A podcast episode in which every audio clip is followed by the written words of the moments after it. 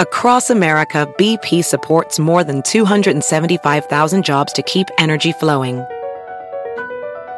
Jobs like updating turbines at one of our Indiana wind farms and producing more oil and gas with fewer operational emissions in the Gulf of Mexico. It's and, not or. See what doing both means for energy nationwide at bp.com slash investing in America.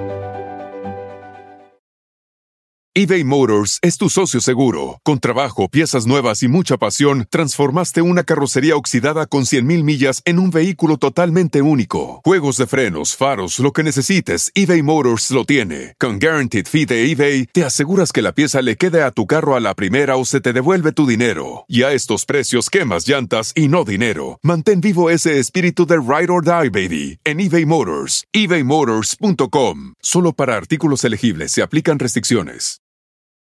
Y les hablo porque ella acaba de matar a su esposo. Alguien que va pasando la encuentra y se le ocurre abrirla y había hielos, literal, muchos hielos, muchos cubitos de hielo, hielos pequeñitos y había ahí entre los hielos la cabeza de un hombre. Estamos hablando del abandono de una cabeza humana. Un sujeto que no le pide sus cosas, que no intenta asaltarla, que no le hace absolutamente nada por robar, simplemente llega y le dispara. Hola, ¿cómo están? Este es un nuevo capítulo de mi podcast Sin Ley. Ustedes ya me conocen, yo soy C4, C4 Jiménez y aquí comenzamos. Es la historia de una mujer que le pidió a la policía que detuviera a su hermana. Y es que su hermana acababa de asesinar a su propio esposo, decía ella, cansada de su maltrato.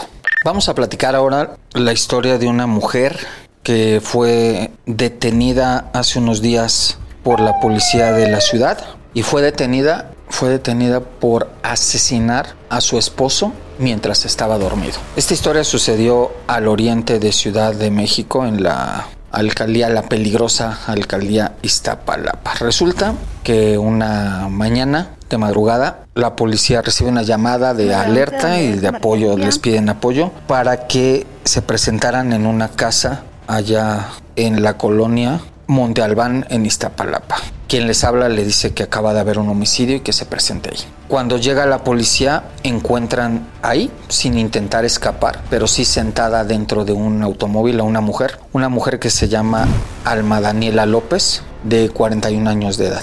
Alma Daniela tenía un revólver en las manos, pero ya les dije, no intentaba escapar, no amenazaba a nadie, simplemente estaba sentada dentro del auto. Y cuando llega la policía, quien se acerca a los policías es otra mujer que les dice, soy hermano de quien está allá, soy hermana de quien está dentro del carro. Mi hermana es, es esta mujer que se llama Alma Daniela y les hablo porque ella acaba de matar a su esposo. Por supuesto que la reacción de los policías es como de incredulidad, porque ella, ya les dije, no intentaba escapar, pero tampoco intentaba hacer nada, estaba simplemente como esperando. Les dice, el, el hombre que mató está allá adentro, pueden pasar a verlo. Entran los policías, y efectivamente suben, suben al segundo piso de, esta casa y encuentran en una de las habitaciones, entran a la recámara y encuentran en la cama, acostado, como si hubiera estado dormido, a un hombre. Un hombre que después sabrían se llama Rodolfo, Rodolfo Pérez Calva, de 58 eh, años de edad.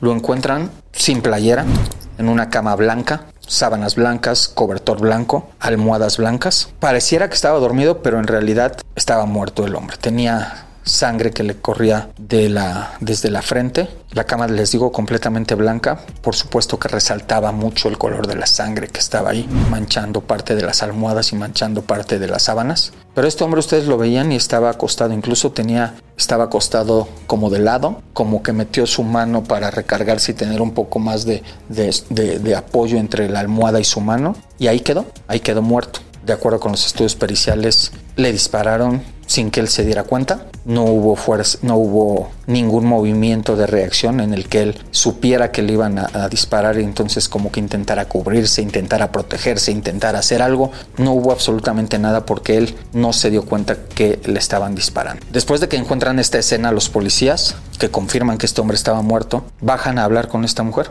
y ella, ella seguía ahí. Ya les dije, esta mujer no intentó escapar, no intentaba irse, ella seguía ahí.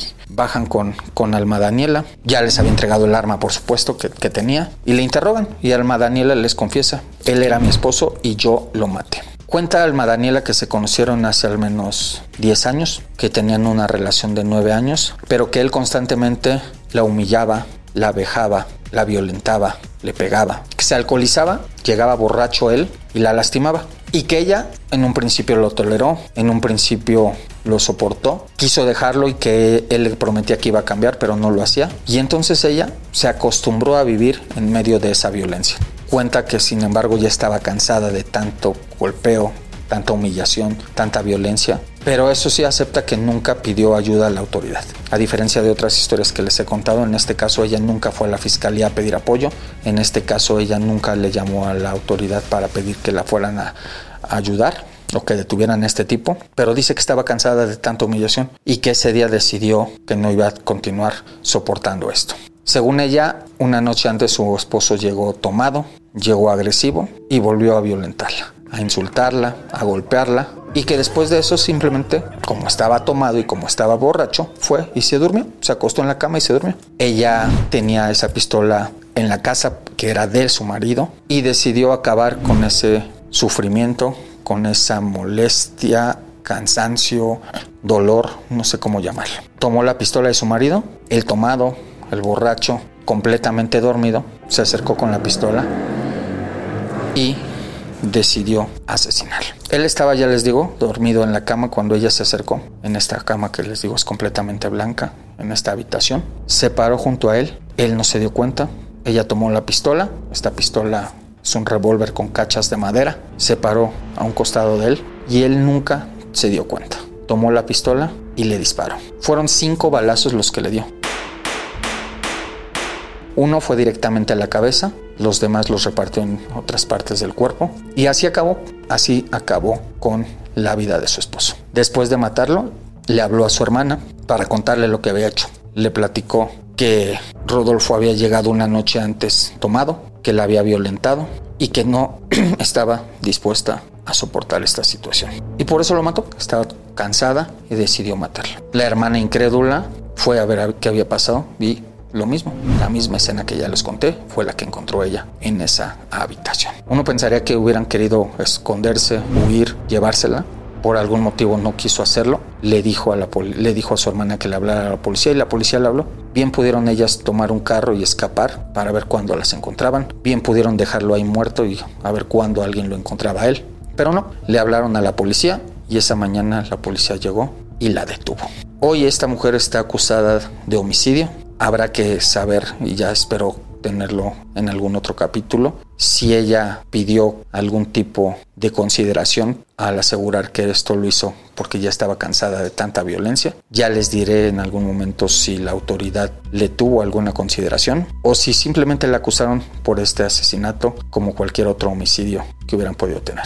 Por lo pronto este hombre, que aseguran era violento, era golpeador y lesionaba a esta joven, este hombre acabó muerto. Y ella, ella no creo, no creo que se quede sin ley. Across America, BP supports more than 275,000 jobs to keep energy flowing. Jobs like updating turbines at one of our Indiana wind farms and producing more oil and gas with fewer operational emissions in the Gulf of Mexico. It's and, not or. See what doing both means for energy nationwide at bp.com slash investing in America. eBay Motors es tu socio seguro. Con trabajo, piezas nuevas y mucha pasión, transformaste una carrocería oxidada con 100.000 millas en un vehículo totalmente único. Juegos de frenos, faros, lo que necesites, eBay Motors lo tiene. Con Guaranteed Fee de eBay, te aseguras que la pieza le quede a tu carro a la primera o se te devuelve tu dinero. Y a estos precios, quemas llantas y no dinero. Mantén vivo ese espíritu de Ride or Die, baby, en eBay Motors. ebaymotors.com. Solo para artículos elegibles se aplican restricciones.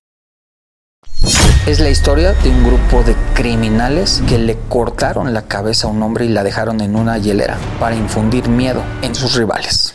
Son de esas historias que lamentablemente en el país son muy comunes y que en Ciudad de México, por fortuna para la ciudad, para quienes habitan la ciudad, no suelen darse y cuando se dan, por supuesto que llaman tanto la atención que la autoridad, la autoridad reacciona de una forma rápida tratando de solucionarlo. Estamos hablando del abandono de una cabeza humana. Personas decapitadas, personas a las que les cortan la cabeza y las dejan como muestra del poder, dicen los narcos, que, tienen en maldad, el terror que quieren infundir, el terror que quieren mostrar y lo malos que se quieren ver ante sus enemigos. En este caso sucedió los últimos días de enero, de enero de este, de este 2024, cuando una mañana personas que caminaban afuera del reclusorio norte, esto es por supuesto al norte de Ciudad de México, encontraron una hielera, una hielera que dejaron afuera de la barda perimetral del reclusorio norte. No se veía a simple vista porque eh, estaba estacionada la caja de un tráiler y entre el tráiler y la barda, la barda perimetral que le estoy hablando es una malla ciclónica. Esta malla ciclónica te divide una zona como de campo, podría decirse, una zona eh, de pasto que te, que te lleva, que a lo lejos ya tiene la primer barda del reclusorio norte, la primer barda ya, ya de concreto. Ahí afuera de, esa, de esa malla ciclónica alguien dejó una hielera, una hielera roja con blanco y en esa hielera pues alguien que va pasando la encuentra y se le ocurre abrirla. Y había hielos, literal, muchos hielos, muchos cubitos de hielo, hielos pequeñitos. Y había ahí entre los hielos la cabeza de un hombre. Por supuesto que es algo que no es común en Ciudad de México. Y cuando se supo esto pues fue una, una, una noticia que alertó de inmediato tanto a autoridades, a vecinos, como a los reporteros y la gente que nos dedicamos a cubrir este tipo de, noticias en, materia de seguridad. Tenía mucho tiempo que no dejaban una cabeza eh, para intimidar, para amagar, y junto a esta cabeza pusieron un letrero, un letrero en una cartulina blanca, narcomensaje le llamamos, en el que alguien escribía frases que amenazaban a narcotraficantes, a extorsionadores, a secuestradores del grupo de la Unión y de otros grupos que estaban presos. Gente que está encerrada en ese reclusorio era mencionada en ese mensaje. Hablaban de tipos que están con la Unión, de tipos que están con otro tipo de bandas delictivas. Y según lo que decía ese mensaje, es que quien escribía decía que ellos ya sabían que la Unión estaba haciendo o tejiendo alianzas dentro de la cárcel con otros delincuentes para seguir delinquiendo desde el interior de la cárcel. Quien escribía decía que no iba a permitir esta alianza, que según ellos decían nosotros estamos con la gente trabajadora y no vamos a dejar que los extorsiones. Decían estamos con todos desde el vendedor de chicles hasta los comerciantes y empresarios. En resumen, amenazaba, decían ellos, a quien, según ellos, estaban aliando dentro de prisión. Y firmaba un grupo que decía, bueno, varios grupos, pero decían que estaban encabezados por el cártel Jalisco Nueva Generación, que ustedes seguramente lo saben, es actualmente el cártel del narcotráfico más poderoso que, que hay en, en, México. Decían que estaba el cártel Jalisco Nueva Generación. También se lo firmaba un tipo que le dicen el Jaguar. El Jaguar eh, eh, es un narcotraficante de la zona centro de la ciudad que está peleándole la plaza, y ya lo hemos platicado, a la Unión. Firmaban dos o tres grupos que decían que se estaban uniendo para hacerle frente precisamente a la Unión. La autoridad comienza de inmediato analizar este bueno, este, esta cartulina, interrogan de inmediato a los internos a los que va dirigida, por supuesto que ellos no saben nada, no dicen nada, yo no tengo ni idea, yo, yo ni me enteré, como todo delincuente, ¿no? Negándose a las cosas. Y entonces la, la, policía de la ciudad empieza a hacer un análisis de las cámaras de vigilancia de la ciudad. Encuentran el video del momento justo en el que tiran la cabeza. Y es una imagen en la que ustedes ven, la persona que, que, la, que la tira no se aprecia del todo, pero se ve una persona que es muy joven, muy flaquito, pequeñito incluso, cargando la hielera, incluso la va cargando con ambas manos y va cruzando la calle y se ve incluso que le pesa, pero ahí va cargándola y luego va y pasa atrás del camión, la acomoda en el piso y se va. Muy tranquilo, muy tranquilo. La autoridad descubre que salió de un oxo este chavo y ahí descubre que la hielera la compró en ese oxo y que los hielitos esos que les contaba, ahí mismo los compró. Es decir, él ya traía la cabeza y lo único que fue a hacer es comprar la hielera, comprar los hielos para meterla ahí. La autoridad analiza los videos de las zonas, analiza los videos de las cámaras de seguridad de, de distintos lugares y encuentra que este chavo salió de un Oxxo, que en el Oxxo compró la hielera, compró los hielos y que fue a tirar la cabeza. Pero también encuentra la camioneta en la que fueron a tirarla. La encuentra, me refiero a los videos, la ve. Es una camioneta blanca, una camionetita tipo van. Y entonces, teniendo ya esas imágenes, empieza a hacer un rastreo con las cámaras de vigilancia de la Ciudad de México. Les estoy hablando que la cabeza la tiraron poco después de la medianoche. El hallazgo se dio durante la mañana, tipo 6, 7 de la mañana. Y entonces empiezan a, tienen que hacer todo un análisis las autoridades para saber después de tirar la cabeza para dónde se fueron a esconder estos tipos. Ese día empiezan a rastrear esta camioneta. Desde el centro de monitoreo de la ciudad ubican para dónde se fue y alrededor de las 2 de la tarde tienen ya identificada la zona en la que se fue a meter esta cabeza. Estamos hablando del sur de Ciudad de México. La camioneta se fue a esconder a la zona de Tlalpan y también después se fue Primero estuvo en la zona de Tlalpan y luego se fue a la zona de la alcaldía Álvaro Obregón. Ya que tienen más o menos ubicadas las zonas, hacen otro rastreo de cámaras y encuentran lo que estuvieron haciendo quienes entraron al lugar donde ahora se había estacionado la camioneta. Y analizan las cámaras y encuentran a hombres que entraban y salían con algunas bolsas, bolsas negras grandes. No sabían para qué, pero habían visto ese tipo de movimientos. Con toda esta información, localizan ya dos domicilios. Y la policía de la ciudad lo que hace es hablarle, los mandos de la policía se organizan para ir a hacer un operativo. Ya eran alrededor de las 4 de la tarde cuando les hablan por el radio la frecuencia a los mandos de los sectores, solamente a los mandos, a los jefes, y les dicen que se presenten en la base 223, me parece, un, un número de base que tienen ellos, y que hagan, que les piden que hagan, que se trasladen ahí, que vayan con arma larga, con pistola, con chaleco y que se presenten solamente ellos con los dos hombres de más confianza que tengan. Por supuesto, todos los mandos no sabían, algunos tenían sospecha, pero no estaban seguros de a qué iban porque no les habían dicho en ese momento para qué los estaban reuniendo cuando llegan ahí a, la base que les encargan, pues todos, todos se quedan como que, ¿y ahora qué, qué está pasando? ¿no? Están, estaban los jefes de los sectores de la zona centro, de los sectores de la zona norte, de la zona sur, de la oriente, de la poniente, de todos Ahí, los más altos mandos de la policía de toda la zona de la ciudad estaban ahí, con armas larga, con chaleco y con sus hombres de más confianza. Tengo entendido que les ordenaron entregar sus teléfonos celulares, que les dieron, les dieron un canal de frecuencia en el que solamente iban a poder tener ellos acceso y no se iba a poder filtrar más esa frecuencia para que nadie los pudiera escuchar. Y les dijeron, vamos a ir a reventar eh, el lugar en el que Sabemos, están escondidos los narcotraficantes que cortaron y tiraron la cabeza del sujeto en la mañana en el reclusorio norte. Van hacia la zona sur de la ciudad, van hacia la zona de Tlalpan, van hacia la zona de Álvaro Obregón y al mismo tiempo ya tenían un monitoreo por las cámaras de la ciudad de los movimientos que estaban haciendo los sujetos que, que sabían habían hecho esto. Estos sujetos se sentían tan seguros y tan tranquilos que estaban afuera de su casa, afuera de la casa donde estuvieron, donde se fueron a esconder, estaban allá afuera. Cuando llega la policía, pues la policía iba preparada a todo. Por supuesto que ellos se imaginaban encontrar con delincuentes completamente armados y dispuestos a todo. ¿Qué más podría pasar o qué más podrían imaginar si por la mañana fueron, bueno, si horas antes fueron esos mismos sujetos a tirar una cabeza humana, cosas que eh, algo que se ve muy común tal vez en Guerrero, tal vez en Michoacán, tal vez en Tamaulipas, pero en Ciudad de México no. En Ciudad de México no es, no es común eso, entonces los agentes sabían que no se iban a enfrentar a cualquier delincuente o estaban seguros más bien ellos que no se iban a enfrentar a cualquier. Llegan a los domicilios y encuentran en uno al tipo de la camioneta encuentran al tipo que estaba en la camioneta y descubren que se trataba de un ex policía capitalino. Un ex policía que tenía información, que tenía datos y él fue el que prestó la.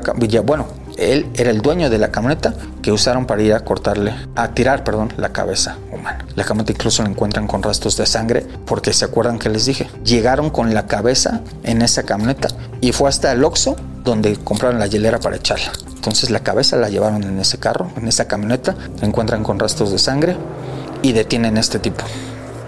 Encuentran el otro domicilio donde estaban los otros sujetos. Les digo, estaban afuera de la casa ellos. Cuando llega la policía intentan esconderse, intentan resguardarse, no lo logran, los detienen y en otro domicilio encuentran a uno más. Ese día detienen a cinco personas. Entre esas cinco hay dos menores de edad, uno de 16 y uno de 14 años. Y la autoridad empieza a checar todos los, entre los detenidos, la información que tenían y descubren varias cosas que les llaman la atención. Una, ya les dije, uno de estos tipos era, fue policía de la ciudad. Su familia fue policía y se sabe, ahora se sabe que estaban relacionados con narcotraficantes. Otra de las cosas que les llama la atención es el hallazgo de estos menores de edad que resulta que al menos uno de ellos fue miembro de la Unión y vivía en la colonia Morelos, pero todo indica que se peleó con los de la Unión, se salió de la Unión y fue con los grupos rivales para darles información de quienes estaban ahora con la Unión. Otro de los detenidos es un expresidiario, un expresidiario que había estado cuando menos cuatro veces en la cárcel, una por violación, otra por robo, otra por secuestro con fines sexuales pero la Procuraduría en aquel entonces y la Fiscalía actual, como suele pasar, se le cayeron los casos, los perdió y este tipo ya andaba libre haciendo sus relajos. Y entre todo lo que encuentran, encuentran el lugar donde torturaron y mataron a el hombre que le cortaron la cabeza. Una de las cosas que encuentra la autoridad es un video, un video que grabaron estos sujetos y que distribuyeron entre sus enemigos. Ya les dije, lo que buscan los delincuentes al dejar una cabeza, al, hacer este tipo de actividades criminales de tanta barbarie, de tanta maldad, de tanta crueldad, es infundir temor, miedo y mostrar, mostrarle a sus rivales lo que están dispuestos a hacer con tal de controlar el negocio de las drogas, con tal de pelear la plaza. Y entre lo que encuentran es un video, el video del momento en el que están ellos torturando al hombre al que secuestraron, están golpeándolo y finalmente lo están decapitando. Les voy a poner un poco del video, del audio de este video que encontraron las autoridades. Primero les voy a describir la imagen para que ustedes la, tengan en mente y luego ya que le escuchen le pongan, le pongan el sonido. Estamos hablando de un hombre que está recostado en el piso, encintado de las piernas y de las manos con esta cinta industrial color gris que seguramente conocen. También tiene esa misma cinta alrededor de los ojos. Él está con las manos al pecho acostado en un piso como de concreto. Está rodeado por unos hombres que visten uniformes, dos de ellos como uniforme tipo militar, verde de camuflaje. Unos traen incluso como un casco, como si fuera un casco de policía, como un casco militar.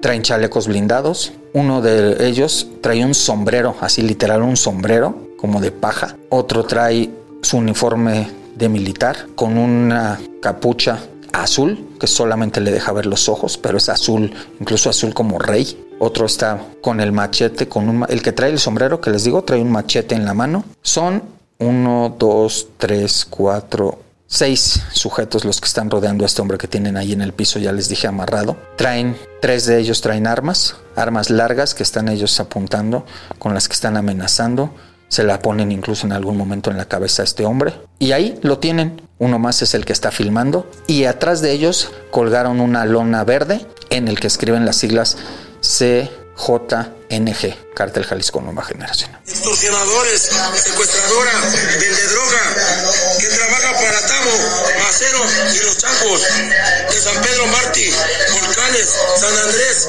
Hornos, La Hidalgo, Ajusco, Topilejo, Luis Cabrera, Santo Domingo y alrededores. Sabemos de sus alianzas y órdenes desde el Microsodio Norte, Macero, Yayo, Willy, Pollo, Alexis de la Ciudad de Pito. Sigan molestando a la gente trabajadora De México. Estamos en apoyo con locatarios, comerciantes, desde el vendedor de chicles hasta el de los más grandes negocios. No somos extorsionadores como ustedes lo hacen. Desde sus reclusorios, malditos perros. Venimos a sacarlos y siguen ustedes. Chivo, Tomate, Iván, Tuna, Brandon, Karim, Cari de la Unión Tepito, familia michoacana, metidos en Iztacalco, Iztapalapa y zona sur. Los vamos a sacar a chicar a su madre. Pura gente generación, comandante M2.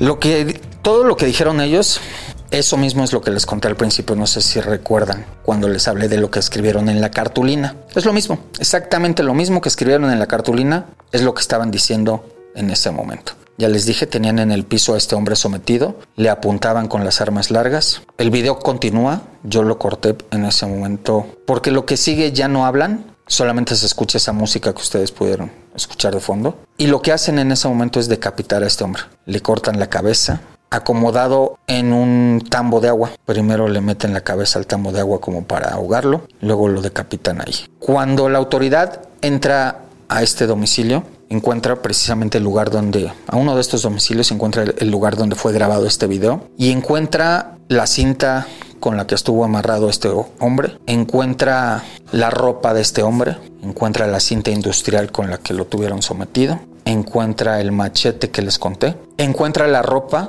tipo militar, los uniformes, las botas, y ahí encuentra en un rincón tres armas, dos armas, perdónenme ustedes dos de las tres armas que aparecen en ese video. Y resulta que las armas esas que estaban ahí eran armas de juguete. Ustedes pudieron escuchar en el video cómo parece, se escucha al final cuando terminan de hablar, cómo hacen un corte de cartucho, cómo se escucha de que cortaron cartucho del arma larga. Y sí se ve que hacen un, un movimiento en el arma y se escucha, pero es un arma de juguete. Por supuesto que el hombre que está sometido en el piso no se imagina que lo tienen así con eso porque yo creo que hubiera intentado hacer algo. Pero sí, resulta que son armas de juguete. Por supuesto que también encuentra una pistola real, pero estas armas con las que grabaron este video, este video con el que ellos buscan llenar de miedo y de terror a sus rivales, resulta que es un video hecho con armas de juguete. Resulta que los uniformes no son de militar, son clonados, son que les hicieron ahí algunos amigos. Lo único real ahí es lo peor que hicieron, por supuesto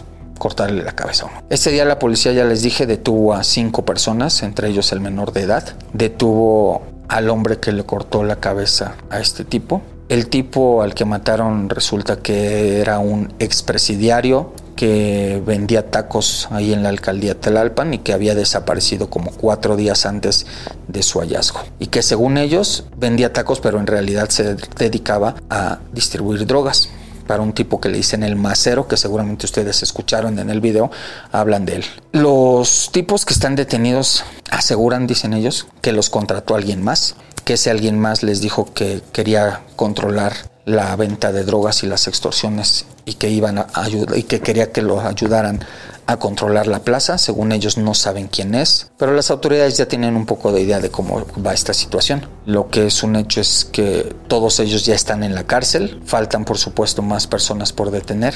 El menor de edad dice que a él nada más le dijeron que fuera a llevar la hielera que él sí vio que habían puesto en la hielera, pero que eh, él confiesa que él es el que aparece en este video. El que les dije en un principio que se veía flaquito y chiquito con problemas incluso para cargar la hielera es el menor de edad que es detenido. Y actualmente todos están presos, los menores en un, en un centro para de tratamiento, como se le llama a las cárceles para menores de edad. Los, los adultos están en, en, una cárcel en la Ciudad de México, pero el tipo que ordenó esto todavía no, no lo ubican. Lo que es un hecho es que esta guerra entre narcotraficantes de la Ciudad de México no creo que termine ahí. No sé si la violencia que usaron se repita muy pronto porque les digo no es algo tan común en la ciudad y por lo mismo que no es común cuando pasa las autoridades reaccionan, reaccionan tan rápido que ustedes se los acabo de contar. Fue el día toda la investigación y el mismo día las detenciones, pero es algo en lo que los narcotraficantes, ustedes lo saben y lo saben bien, no se quedan detenidos. Me haces una y te hago otra, dos. Me haces dos y me regresas cuatro y así, así se la pasan ellos levantando, matando, torturando, tiroteando a sus rivales. Por lo pronto, ya les dije, cinco detenidos, pero el tipo que ordenó cortarle la cabeza a ese hombre y dejarla allá fuera del reclusorio, el tipo que está organizando todo esto, ese, ese sigue sin ley. Across America, BP supports more than 275,000 jobs to keep energy flowing. Jobs like building grid-scale solar energy in Ohio and producing gas with fewer operational emissions in Texas. It's and, not or. See what doing both means for energy nationwide at bp.com slash investing in America. eBay Motors es tu socio seguro. Con trabajo, piezas nuevas y mucha pasión, transformaste una carrocería oxidada con 100.000 millas en un vehículo totalmente único. Juegos de frenos, faros, lo que necesites, eBay Motors lo tiene. Con Guaranteed Fee de eBay, te aseguras que la pieza le quede a tu carro a la primera o se te devuelve tu dinero. Y a estos precios, quemas llantas y no dinero. Mantén vivo ese espíritu de Ride or Die, baby, en eBay Motors. ebaymotors.com. Solo para artículos elegibles se aplican restricciones. Es la historia de una mujer que un día salió a su trabajo, que la asaltaron, que detuvieron al ladrón y que acabó muerta. Vamos a platicar ahora la una historia de una mujer, una mujer que una mañana salió a trabajar. Cuando iba para su trabajo la asaltaron, la policía detuvo al asaltante, pero esa noche ella acabó muerta. Es la historia de Sebastiana. Sebastiana salió de su casa los primeros días de febrero. Ella sale un viernes por la mañana. Ella vivía al norte de Ciudad de México, en la alcaldía Gustavo Amadero. Ella sale una mañana a trabajar, como todos los días. Sale caminando alrededor de las seis y media de la mañana, cuando está amaneciendo, en una zona que es un parque. Tiene que cruzar ella zona que es un parque que está un poco solitario. Es un parque en el que hay unos arcos, unos arcos de piedra que eh, formaban antes un acueducto. Ya se imaginarán, son distintos arcos los que forman este, estos como, como túneles. Y ella sale esa mañana rumbo al trabajo cuando se encuentra de frente a un tipo. Un tipo que la amenaza, un tipo que la agrede y que la asalta. Le quita su dinero, le quita su teléfono celular e intenta escapar. Sebastiana grita, Sebastiana pide ayuda, llegan algunos vecinos de Sebastiana y alcanzan a este ladrón. Llega la policía, cuando la policía llega los vecinos están golpeando a este delincuente y lo detienen. La policía lo arresta y se lleva detenido a este sujeto. Este sujeto es detenido y se lo llevan a las instalaciones de la Fiscalía de Justicia Capitalina. El sujeto a la hora que llega ahí al Ministerio Público revisan sus antecedentes, revisan lo que hay de él y descubren que es un delincuente que ha estado al menos tres veces en la cárcel. Es un tipo que se llama Juan Pablo Pérez y Juan Pablo Pérez ya ha visto en la cárcel en tres ocasiones por distinto tipo de robos y una por un delito sexual. De hecho, este sujeto tenía apenas unos meses de haber salido de prisión. Estuvo durante años encerrado en la penitenciaría de Santa Marta, Catitla, y él tenía unos meses, les digo, apenas tres meses de que salió de prisión, pero pues ya andaba de nueva cuenta robando. La fiscalía lo detiene, lo, lo, baja al área de galeras y eh, le piden a Sebastiana que haga su denuncia formal. Por supuesto que esta mujer decide denunciar, relata lo que pasó, relata que le robó, relata que la agredió, relata lo que le quitó y el tipo es formalmente acusado. Le avisan que no va a poder salir, le dicen que lo van a encarcelar y le advierten que por sus antecedentes es casi un hecho que no va a quedar en libertad. Les digo, era viernes. Para que pase todo esto que les estoy contando, a pesar de que fue durante la mañana, Sebastiana pasa horas ahí en el Ministerio Público. Este tipo es lo llevan a algún médico porque ya les dije lo agarraron los vecinos, le pusieron unos golpes y entonces como todo delincuente se puso a quejarse que le habían pegado, se puso a quejarse que lo habían lastimado, entonces lo tienen que llevar a un médico. Al final el médico le dice que no tiene nada grave, que no sea chillón y otra, pues para adentro. Sin embargo, algo pasa, algo que hasta ahora las autoridades no saben cómo fue, no saben si él le avisó a alguien, no saben si alguien lo vio, no sabe si alguien la vio a ella presentar la denuncia, están investigándolo. Lo que es un hecho es que Sebastiana, después de que ese día ya no va a trabajar, por supuesto, no va a su trabajo y ella regresa a su casa, precisamente después de que ella sale del Ministerio Público, se dirige a su domicilio y cuando ella estaba regresando a su casa por esta zona que les cuento yo de, arcos del acueducto, pasa por el parque, pasa por debajo de los arcos y de pronto aparece un sujeto con una pistola. Un sujeto que no le pide sus cosas, que no intenta asaltarla, que no le hace absolutamente nada por robar, simplemente llega y le dispara. Este sujeto le tira dos balazos a Sebastiana y escapa. Recuerdo yo ese viernes estaba, estaba al aire. Estaba yo en mi programa cuando me empiezan a llegar algunos mensajes en los que me,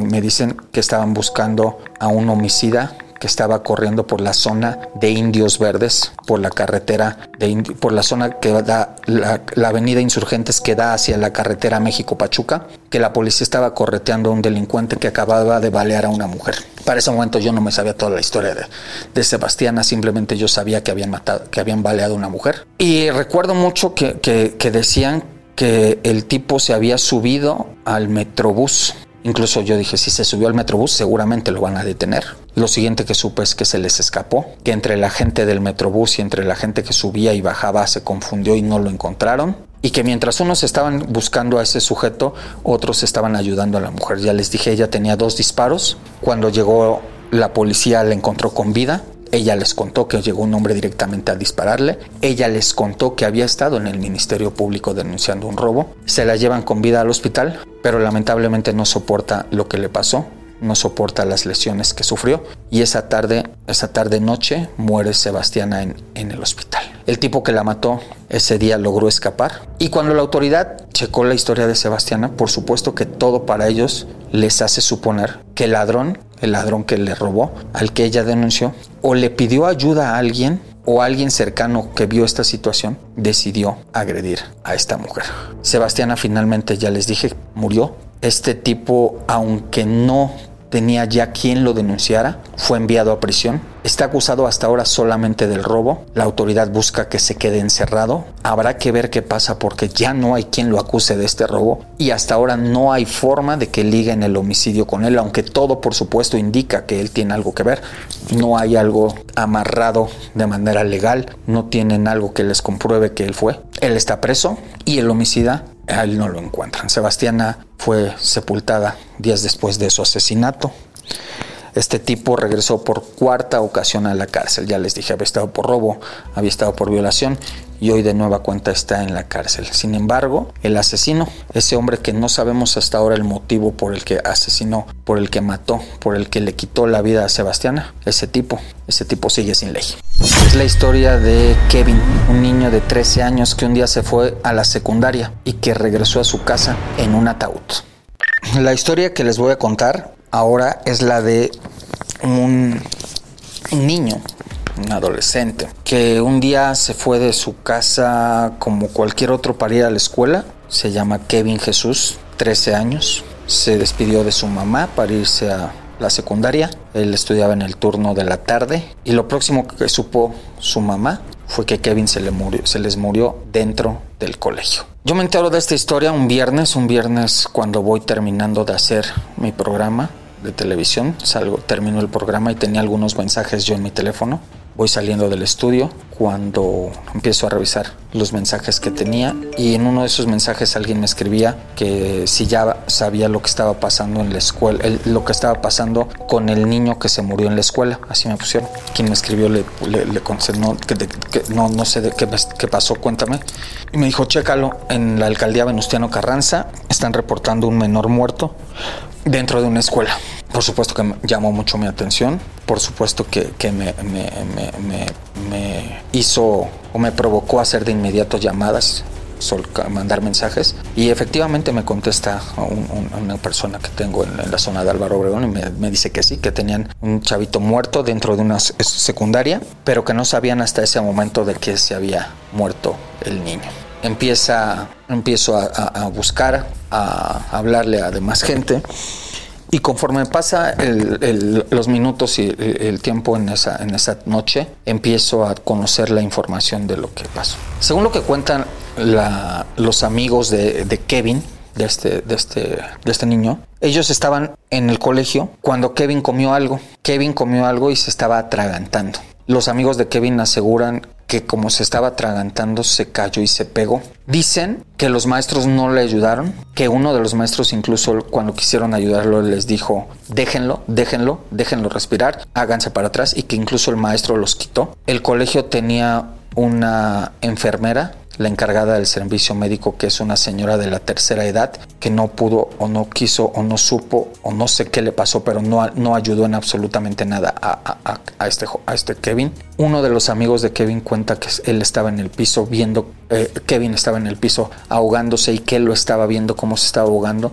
que quiso meterle los dedos a la garganta Imagínense la desesperación de un niño de 13 años viendo que su amiguito se está ahogando, que él quiso meterle los dedos a la boca y que el maestro llegó y le dijo, quítate no lo toques. Y cuenta este niño que al final nadie, nadie se acercó para ayudarle. Lo que dice la familia de este pequeño es que ese niño, el amigo de Kevin, fue quien le habló por teléfono a su mamá, a su propia mamá, y le dijo, oye, Kevin se puso mal, háblale a alguna ambulancia. No, dicen ellos que no fue ni el personal de la escuela, ni el maestro, ni los servicios médicos de la escuela, ni la mujer que les digo que estaba ahí, sino el niño le habla a su mamá y la mamá pide el apoyo para que alguien vaya a ver qué pasaba con ese niño. Quienes estaban ahí aseguran que se tardó una ambulancia en llegar más de una hora. Más de una hora a pesar de que la, escuela está en la alcaldía Venustiano Carranza. No les estoy hablando de una zona despoblada, una zona en la que haya caminos de terracería, una zona lejana, una zona en las orillas de la ciudad. No, no, no. Es la alcaldía Venustiano Carranza, un lugar en el que hay cerca clínicas, cerca hospitales y por supuesto tendría que haber ambulancias, pero aseguran que se tardó más de una hora en llegar la ambulancia y que cuando llegó pues no había absolutamente nada que hacer. Kevin ya estaba muerto, lo, se lo llevaron de donde quedó a la enfermería del, del, colegio y Kevin ya estaba muerto dentro de la enfermería de, esta escuela. Las autoridades del colegio por supuesto que dicen que ellos no tienen la culpa, los maestros dicen que el niño se cayó y se pegó y se convulsionó solo. La del servicio médico lo que sé es que ella dijo que ya cuando le avisaron ella ya no tenía mucho que hacer. Tristemente todos se echaron la culpa de la muerte de Kevin. Tuvo que llegar en ese momento la policía, tuvo que llegar el Instituto de Ciencias Forenses, que, que, ustedes lo conocen como el, el, forense nada más. Tuvieron que llegar peritos de la fiscalía, tuvo que llegar pues todo tipo de investigadores para saber exactamente de qué murió y qué pasó con Kevin. En ese momento no sabían lo que les estoy contando ahora de que el niño le había metido, intentado meter los dedos a la garganta, de que él se había atragantado. Lo único que sabían era lo que decían los maestros de la escuela, que el niño se había caído, se había pegado, se convulsionó y se murió. Por supuesto que la familia de Kevin no está tranquila con lo que les dijeron. La autoridad les dijo que él se atragantó y que se murió por eso. Pero imaginen lo que puede sentir la mamá de este adolescente. Manda a su hijo a la escuela, como todos los días. El niño no está haciendo nada malo, no está robando, no está peleándose, no está haciendo nada fuera del lugar, no está haciendo nada, no digamos ya ilegal, no está haciendo ni siquiera una travesura, estaba dentro de la escuela y ahí, ahí se murió, comiendo, sin que alguna autoridad escolar lo ayudara. Kevin fue sepultado dos días después, sus amigos de la escuela hicieron unos pusieron unos letreros, compraron globos, hicieron unos como juegos de fútbol para despedirlo como a él le gustaba, tirando penales y al final lo despidieron. La Fiscalía de Justicia hasta el momento no ha acusado a nadie por lo que pasó. Yo creo que tendrían que acusar a alguien por la negligencia, por la falta de cuidados, por la falta de responsabilidad. No sé si esto llegue a pasar, pero hoy Kevin está muerto y de las autoridades escolares, ellos, ellos siguen sin ley. Hasta aquí llegamos el día de hoy con estas historias de la policía. Recuerden, no dejen de escucharnos en todas las plataformas de audio. Yo soy C4, C4 Jiménez y esto fue Sin Ley.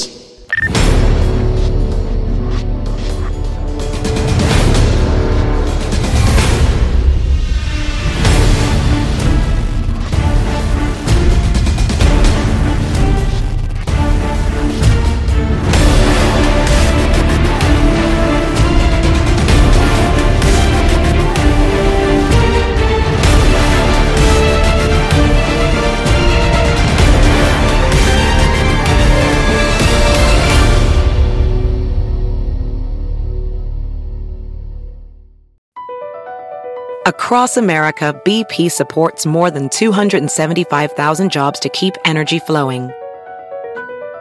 Jobs like building grid scale solar energy in Ohio and producing gas with fewer operational emissions in Texas. It's and, not or. See what doing both means for energy nationwide at bp.com slash investing in America. At Amica Insurance, we know it's more than just a car. It's the two door coupe that was there for your first drive, the hatchback that took you cross country and back, and the minivan that tackles the weekly carpool.